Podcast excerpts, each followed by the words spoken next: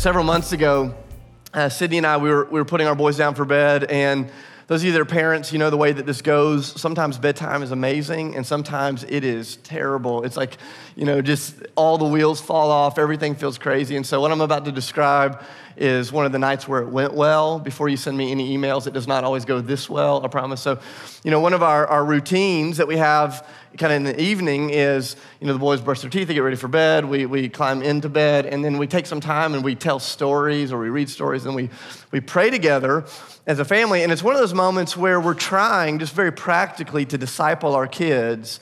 Here's how you just talk with God.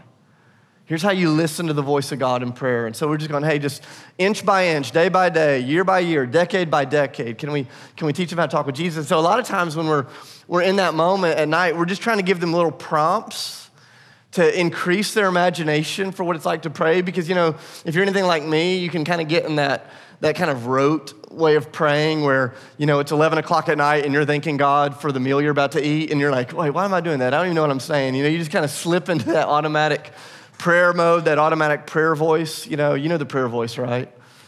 Where somebody prays and their voice just shifts and everything changes. So we're going, how do we just disciple our kids? How do we teach them how to talk with God? And so a lot of times at night, when things are going well, when we're not, you know, ready to punish them forever, we're like, hey, here's how we're going to pray, and we'll just give them little prompts. Hey, we're going to just thank God for something that went great today.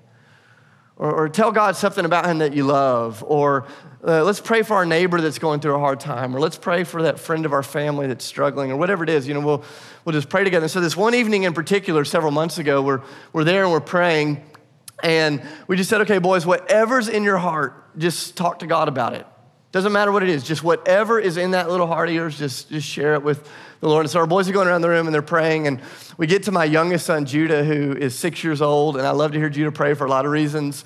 Part of it's his age, part of it's the way that God has wired him. But he just has this ability to just out of the heart, like he's not trying to impress anybody. Um, there's no religiosity. He's not trying to save face, just like out of the heart, he just starts talking. And so he's laying in his little bed and and he's, I'll just, I'll never forget this prayer, or I hope I never forget this prayer. He says, Father, he says, You're so good. You can do absolutely anything. So tonight, would you send a huge tornado into our backyard? Now, um, I, I don't know if you ever had one of these moments where you think the conversation is going to the right and then it takes a hard left turn. and it's dark, but my eyes open and I'm looking for Sid. I'm like, what's he? And he's like, Lord, would you send a huge tornado into our backyard? Don't let it hurt our house or our trees. Don't let it kill our dog Scout. Don't let it get any of our neighbors. But would you send a huge tornado to dig a huge swimming pool in our backyard in the name of Jesus? Amen.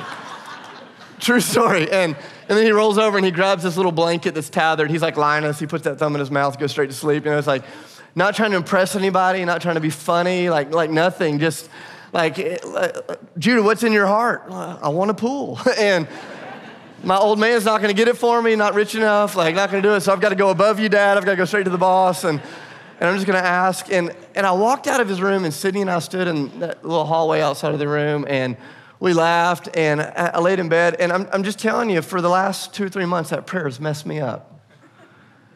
Because I thought, I don't have the ability, I don't know that I have the ability to talk with God like that anymore. I don't know if I have the imagination to talk with God like that anymore. I mean, like, there was nothing about his prayer that was dignified. There was nothing about his prayer that was measured. There was no aspect of it that was involved in, in saving face. Like, you know, uh, he didn't say, hey, hey, Lord, give my dad a raise and let him steward some of that raise accordingly and let him buy into the financing plan. Let us find a good builder. Like, you know, he wasn't praying the way that adults pray. He's like, Lord, would you supernaturally shoot wind out of the heavens to build a, to build a pool? And I'm like, it's absurd. And it's the way that God made our hearts. The way that He designed us. To talk with Him beyond the scope of possibility or probability or respectability. And to just come to Him as we are with whatever it is that's in our hearts and say, God, if it's in your will, would, would you do this thing? And this is one of the things that the Lord, He's been stirring up in me over the last several months. I've thought about that prayer so often.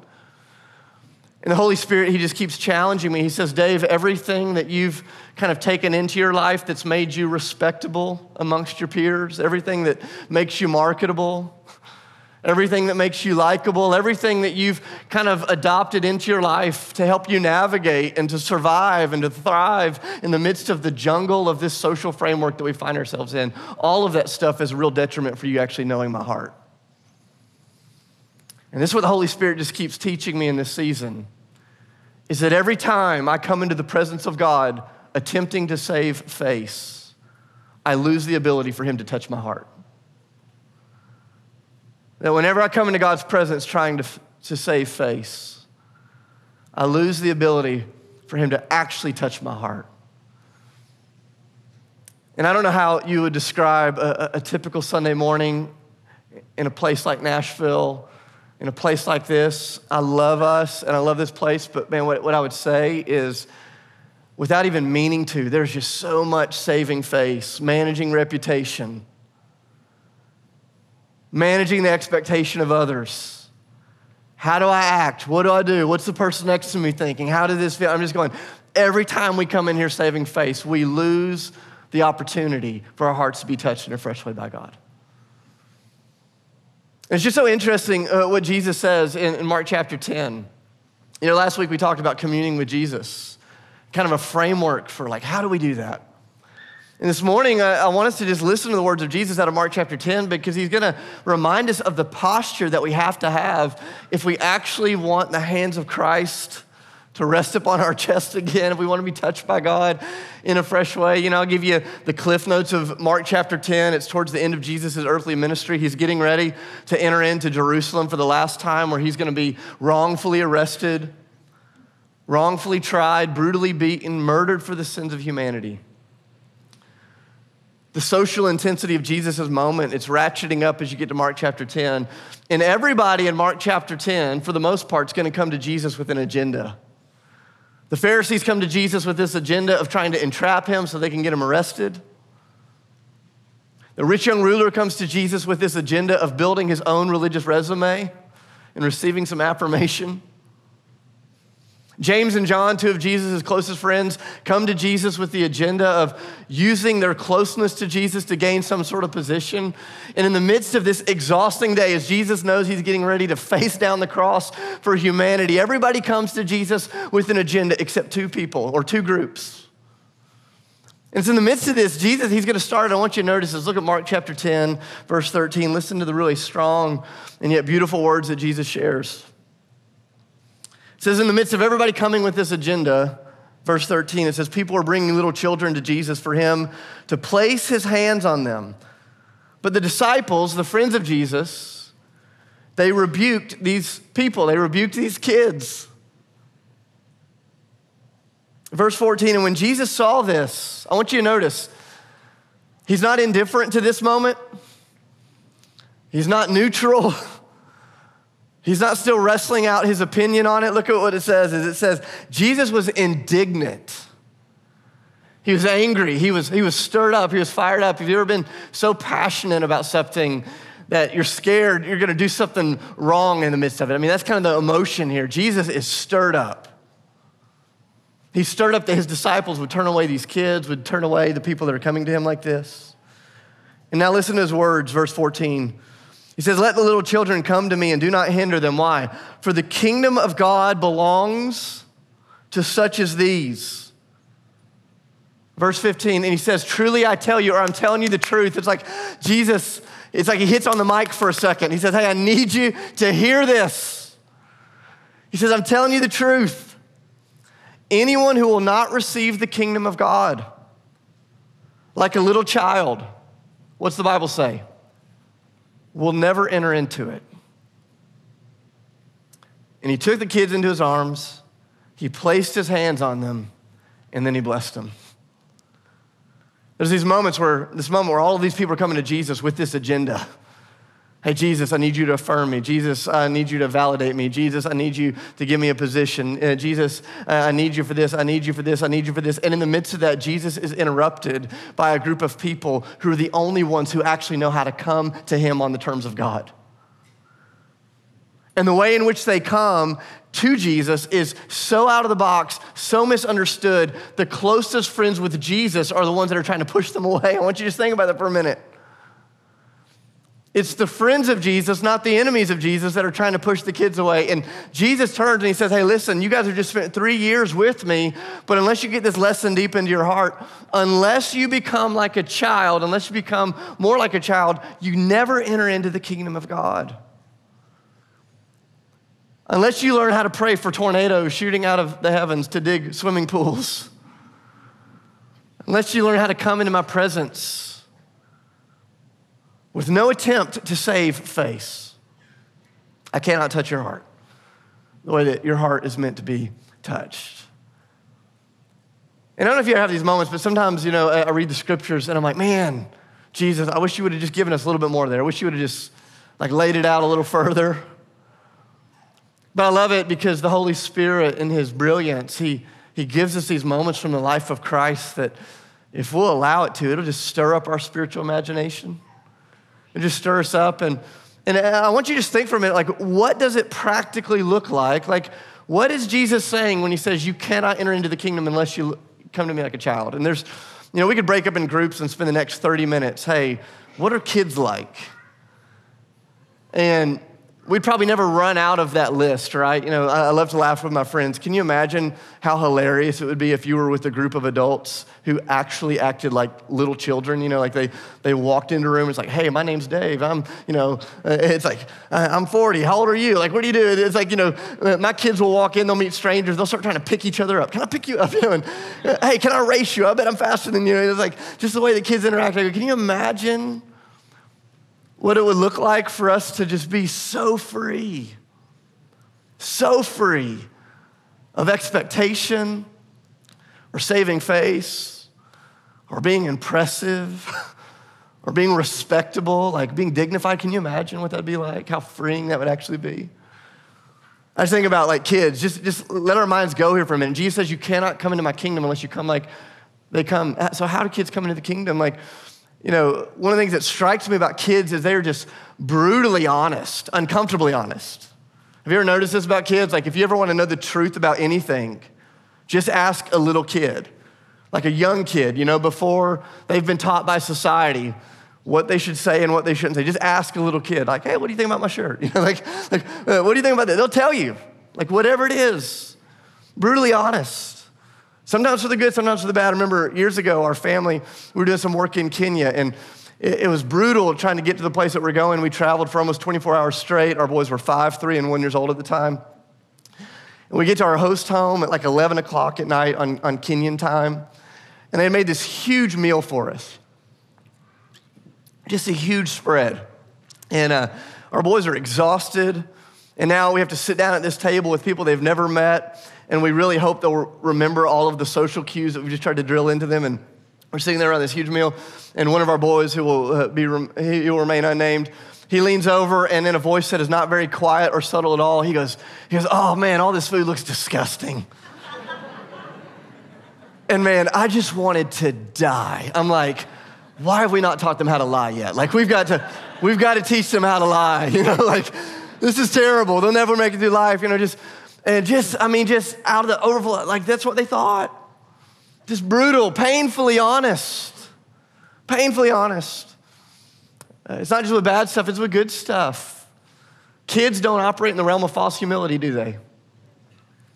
On Wednesday night, I was speaking at this event. I see a friend that I hadn't seen since college. Last time I saw him, uh, he wasn't married, didn't have any kids. Now he has a, an amazing wife and three little kids. And he's there and he's holding his younger da- youngest daughter, who's like three years old, big curly hair, beautiful blue eyes, just cute as a button. And, and I'm talking to my buddy and I'm talking to him. He's holding her. I said, Man, she is so cute. Like, she's just so beautiful. And, and she goes, Thank you, sir. I know. And, uh, and immediately he was embarrassed. He's like, No, no, no, you don't say that. You don't say that. I'm like, No, that's right. That's right. Like kids, they're just honest. No pretense, no pretending, right? They're just honest. Like kids are painfully honest. They're, they're not just honest, they're, they're wonderfully inclusive. Have you ever noticed this about kids? They have not been trained yet on who they're not supposed to like. They learned that from us. You take a kid to a playground with a bunch of kids that don't look like them, act like them, talk like them, that they don't come from the same neighborhoods, they don't come from the same belief system, and in like 30 seconds, they have 50 new best friends. Our boys play baseball, and so every Saturday, whichever kid's not playing, the other two kids, there's this one place at the ballpark where there's this big dirt mound and this old pipe, you know, which is like the perfect place to pick up a disease and a spare needle and all these things. But, you know, the boys are like, hey, here's what we're gonna do. Like, we're gonna be playing over at the dirt hill in the pipe, you know, and they run through this pipe trying to get tetanus every week and just all that stuff. And, and so the other day, their boys come back and they're covered in sweat and dirt and a little bit of blood from scraping their knees. And, and I'm like, hey, did you have fun? Yeah, man, just playing with our best friends. I'm like, what's their names? I forgot to ask. I don't know. And I'm like, I'm like, man, isn't that it? Just wonderfully honest, radically inclusive, just so trusting. This is why we have to over and over and over tell our kids I don't care how many puppies and how much candy they're trying to give away, do not get in that van with that person you don't know. Like, like why do we have to tell kids things like that? Because they trust instinctively. They trust. They're inclusive. They're honest. They're dependent. Have you ever noticed how dependent children are? they don't dress themselves, feed themselves, wipe their own noses. They don't make their own meals. They don't think ahead about their trajectory of their education. they don't think about their future college application and what activities they need to do right now. They don't lay in bed at night and worry about the mortgage. They don't even know what a mortgage is. They're certainly not paying the rent. Don't know why they're not doing that yet. Just dependent. They just wake up. No thought about where this thing is going. Sometimes they don't even know what day it is. It's the life of a kid. They're lowly. I mean, just think about this. We could just keep building it. They're lowly. Even in a culture like ours that tends to worship children, they have no status and they know it. When's the last time a, a, kid walked in and dropped their credentials on you in order to get you to do something? Hey, don't you know what school I go to? Don't you know that I'm in charge of the club that meets in my treehouse? Don't you know that one day I'm going to be a major leaguer? Don't you? Like, they don't do any of the stuff that we do. They don't subtly drop hints about their position in the company or where they graduated from, or what position they graduated in, or how smart they are, or how much money they make. Or, they have no position. They're lowly, they're, they're dependent, they're, they're trusting, they're honest. And just give you one more. I mean, we just keep going, couldn't we? Have you ever noticed just how hopeful kids are? Just marked with hope. You talk to any young kid and you ask them about what they're going to be in the future, and it's always something amazing. It's like, I'm going to be the first NFL player who plays a game on the moon. Like, so wow, you're gonna be about five foot two, 120 pounds, and uh, I'm not sure it's going that direction, but they're just filled with hope. They're filled with hope. They expect, like deep in their bones, that they will experience the goodness of the Lord in the land of the living. And it's so unusual that, like the friends of Jesus in Mark chapter 10, whenever we see it, un, unmitigated, unwatered down. We do not know what to do with it. And Jesus, he looks out at his friends that just spent three years with him and he says, Hey, unless you know how to come to me like this, you cannot enter into the kingdom of God.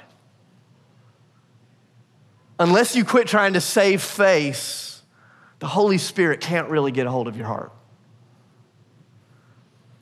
And guys, this is tough because the reality is, all of us, at some point in our life, we were like that.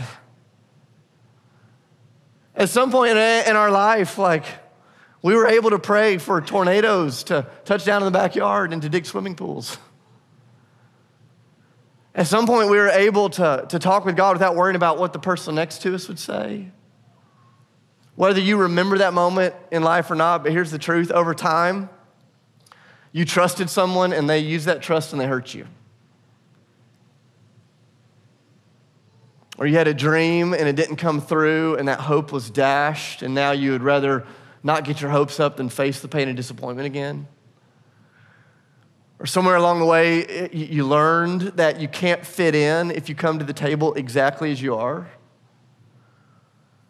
And so we construct all of these false barriers and these things around our true selves. We put up all of these things to protect, ourselves from hurt. We put up these things around our hearts to project something different than we are, typically to protect ourselves from hurt. And the more we save face, the more we lose the ability for God to touch us. It's why church becomes so challenging because we come into a room like this, and sometimes the moment we walk through the archway into a space like this, we become performers, we become actors we go, okay, how do I worship? What's it look like?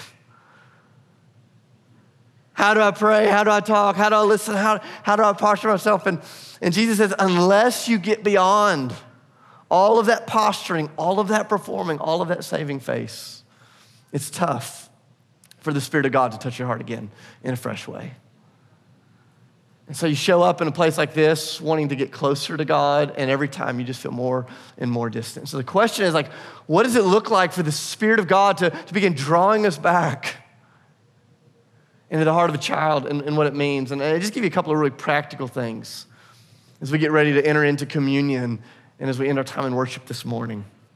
Number one, as we think about what it looks like to live in child life faith, we have to understand that it starts with a supernatural move of God. It's a supernatural move of God. Like, in other words, God has to do something in your life. You have to open yourself up to God doing that something in your life. Like, I love that moment where Jesus, in John chapter 3, he's talking with Nicodemus, who was like the creme de la creme. He was the, he was the spiritual leader that everybody wanted to be around. He had all of the respect, he had all of the authority, he had everything going in his right direction. And Jesus looked at Nicodemus and he said virtually the same thing to him that he said to his disciples here in Mark chapter 10. He said, he said, Nicodemus, he said, unless you are what? Unless you're born again. Unless God does something in your life to, to give you new birth, to rebirth you, you cannot see, you cannot enter into the kingdom of God. And Nicodemus, he was so confused by this because it went against everything that he had learned about life and religion up to that point. See, the world had taught him that the mark of maturity was moving from independence or from dependence to independence, right? That's what we're taught, like as kids. I'm dependent on my parents. I want to be mature, so I become independent. He was taught that the mark of maturity was moving from dependence to independence. That's how the world works. He was, he was taught that the mark of maturity was moving from a place of neediness to sufficiency. That's how the world works. But in the kingdom of God, it's upside down, it's backwards. And in the kingdom of God, maturity is not marked by your journey toward independence, it's marked by God doing something in you so that you move from independence to total dependence on God.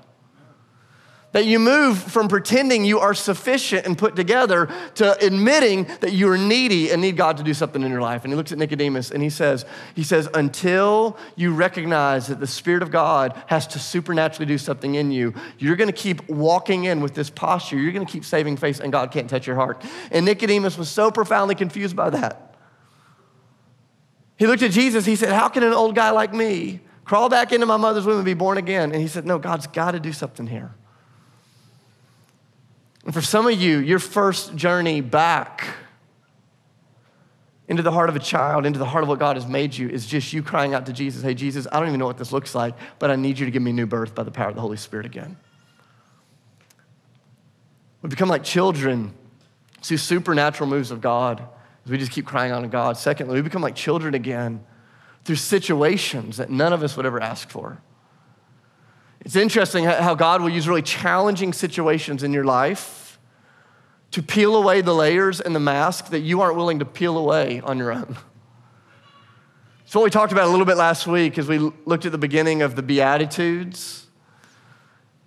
All of these people are coming to Jesus in their neediness. Their lives hadn't worked out the way that they wanted them to work out. College didn't go the way they wanted. Marriage didn't go the way they wanted. Religion didn't go the way that they wanted it to go. All of them were broken. All of them were needy. It says at the end of Matthew chapter 4 that Jesus touched them, blessed them, healed them. And then he turns and he begins to explain to them in Matthew chapter 5 what had happened. And it's so confusing to us because we often read it out of context. But Jesus, he's looking at these people who they are experiencing the reversal of their lives by the power of the Holy Spirit. They're going from being being independent to dependent, from sufficient to needy. And he says, Blessed are the spiritually bankrupt. Blessed are those who are mourning when your marriage isn't going the way that you thought it was. Blessed are you when you're persecuted. And I want you to hear this. He's speaking into this reality that every one of them were facing situations they would have never asked for. And the hard situation was not the blessing. I want you to hear me very clearly. Hard situations are not the blessing. There's a lot of people that go through hard situations and they never encounter God. Hard situations are not the blessing. But God, in His kindness, will use hard situations to remove the layers, to remove the mask, to remove the areas of projective Christianity from us so that the Lord can reach out and touch our lives again. Know, earlier this spring, uh, I've referenced this a little bit. Now is not the time to tell the whole story, but earlier this spring, we were on a trip with our family, and our oldest son, Micah, he and I were skiing. It was on the last run of the last day, um, and we are going down uh, this, this mountain, and he accidentally takes this wrong turn off of the course, and I'm right behind him. I'm trying to catch him. I'm trying to get there, and he takes this wrong turn off the course, and he shoots off this like 10 foot just sheer drop embankment and lands on his back on this gravel covered, snow covered um, access road and severely breaks his arm. Some of you know this, like literally basically breaks his arm off of his body. He's laying there. Nobody's around us. Um, I, have, I have no idea what's going on. I have no idea how serious this is. I don't know if it's a neck injury or a head injury. Just crying out in pain to God. And it's crazy what happens when you find yourself in situations like that, where all of a sudden, just all of the, the things that you tend to put up in that moment, I'm not thinking about being a pastor. I'm not thinking about the lesson I'm going to learn from God in all of this. I'm not thinking about any of that. Like, you just begin to just talk out of your heart because you know there's nothing you can do to make it better. It's in situations like that that all of the faking, all of the pretending, all of the pretense just goes away. And it's crazy how God uses these moments in our life. He steps in supernaturally to give us rebirth. He comes in in these situations that we would have never asked for. And he allows our neediness to come to the surface so they can reach out and to touch the Lord again and to be touched by the Lord again. It's supernatural. At times it's situational. And maybe most importantly for us to just take into our hearts again is it is slow and steady. It's this thing that the Lord just keeps doing over and over and over and over in time. It's that sanctifying work where, by the power of the Holy Spirit, we get in community and the, the Spirit of God will touch you on the heart and say, Hey, Will, you're still kind of faking it here, bro. Quit that. It's that thing that'll happen as you're praying with a group of friends, and Allie, he's like, Hey, you didn't really share what you needed there. You shared what felt socially acceptable. Hey, Jeff, what, what, what you really need to, to bring to the table here, like it's more than that. And it's just this slow and steady commitment where we come into the presence of God in the context of community, and we have to make this continual daily commitment that we will no longer fake it anymore. And it is so hard to do in community. And I'm just telling you, it is so hard to do with Jesus, but it is that slow and steady. It is that sanctifying work that just keeps happening over and over and over and over. It's what Jesus says in John chapter 1, verses 12 and 13. He says that anybody that learns to trust in Jesus, to put their faith on Jesus, he has given them the right to become children of God. So that daily choice, hey, I'm just gonna keep trusting, I'm gonna keep believing. And there's something about that birth and that rebirth that just keeps happening over and over and over and over. Just really practically, I challenge you this week, whether you like to journal or not, to write down every prayer that you pray. And I want to challenge you, just a simple challenge seven days, don't tell a single lie to God. And you're like, oh, that's pretty easy. I never lie to God. I guarantee you, you lie to God all the time. I, I, do, like when I don't mean to. But I come into God with half of my heart, half of myself, half of what I need, half of what I, I pretend, I posture. I, I, just want to encourage you. Uh, just see if you can go a whole week by the grace and the help of Jesus, coming into his presence as your true self. Now, I want to say this very clearly. When you come as your true self, the Lord receives you that way, but he never leaves you that way. And that's another sermon for another day, but I'm just telling you, transformation can't happen until we come as our true self into that place. Lord, here's where I'm at. Here's what I need. You know, at the end of Mark chapter 10, I just want you to notice this. I'm not going to preach it today. But all of these people come to Jesus with the, this agenda, except for this group of kids. And then at the very end of that day, there's a guy named Bartimaeus who's blind. And Mark gives us a glimpse of what it looks like in real time for an adult to enter into the kingdom as a kid. And there's this moment where Bartimaeus, he doesn't know any of the rules. He doesn't need to know any of the stuff that he's supposed to say, the stuff that he's not supposed to do. He doesn't care about saving face. He cries out to Jesus in a way that's undignified, uh, it's not put together. And Jesus looks right at him and he says, What do you want? And from the trueness of who he is, he says, Jesus, this is what I want. And the Lord does for Bartimaeus what he does for those kids, what he wants to do for you this morning. He puts his hands on them, he blesses them, and he makes them new. This morning, there's so much that God wants to do in this space. There's layers that He wants to peel back. Guys, we're gonna, we're gonna worship together, we're gonna pray together, we're gonna receive communion together, and you get a choice. Do you come to this moment like an adult, fully put together, saving face? Or by the grace and the help of Jesus, do you come as you are? Hey, here's who I am. Here's what I need. I, I want to encourage you as you break the bread and as you take the cup in community here in just a moment, to ask the other person, hey, what's one thing you need Jesus to do in your life this week? And I want to encourage you to have the courage to say what it actually is. And to be a safe space where we can be true people, kids in the presence of the King, believing that He'll wrap His arms around us and touch us. If, if you don't know or have anybody in this room that you can do that with, there'll be some men and women at the Respond banner here in a minute. We'd love to pray with you. For some of you, it's taken that first step toward King Jesus. You've never become a follower of Jesus and you have questions. We'd love to help you do that. You can come to the Respond banner. But, but I just encourage you, let me pray over you, and then you're going to get in groups of two or three with the people right next to you. We'll spend some time praying, taking communion, and we'll end our day in worship. Father, I love you. And Lord, I just I recognize that even right now, as I'm talking to you on a microphone in front of other people, it is hard for me to just come to you with the trueness of heart.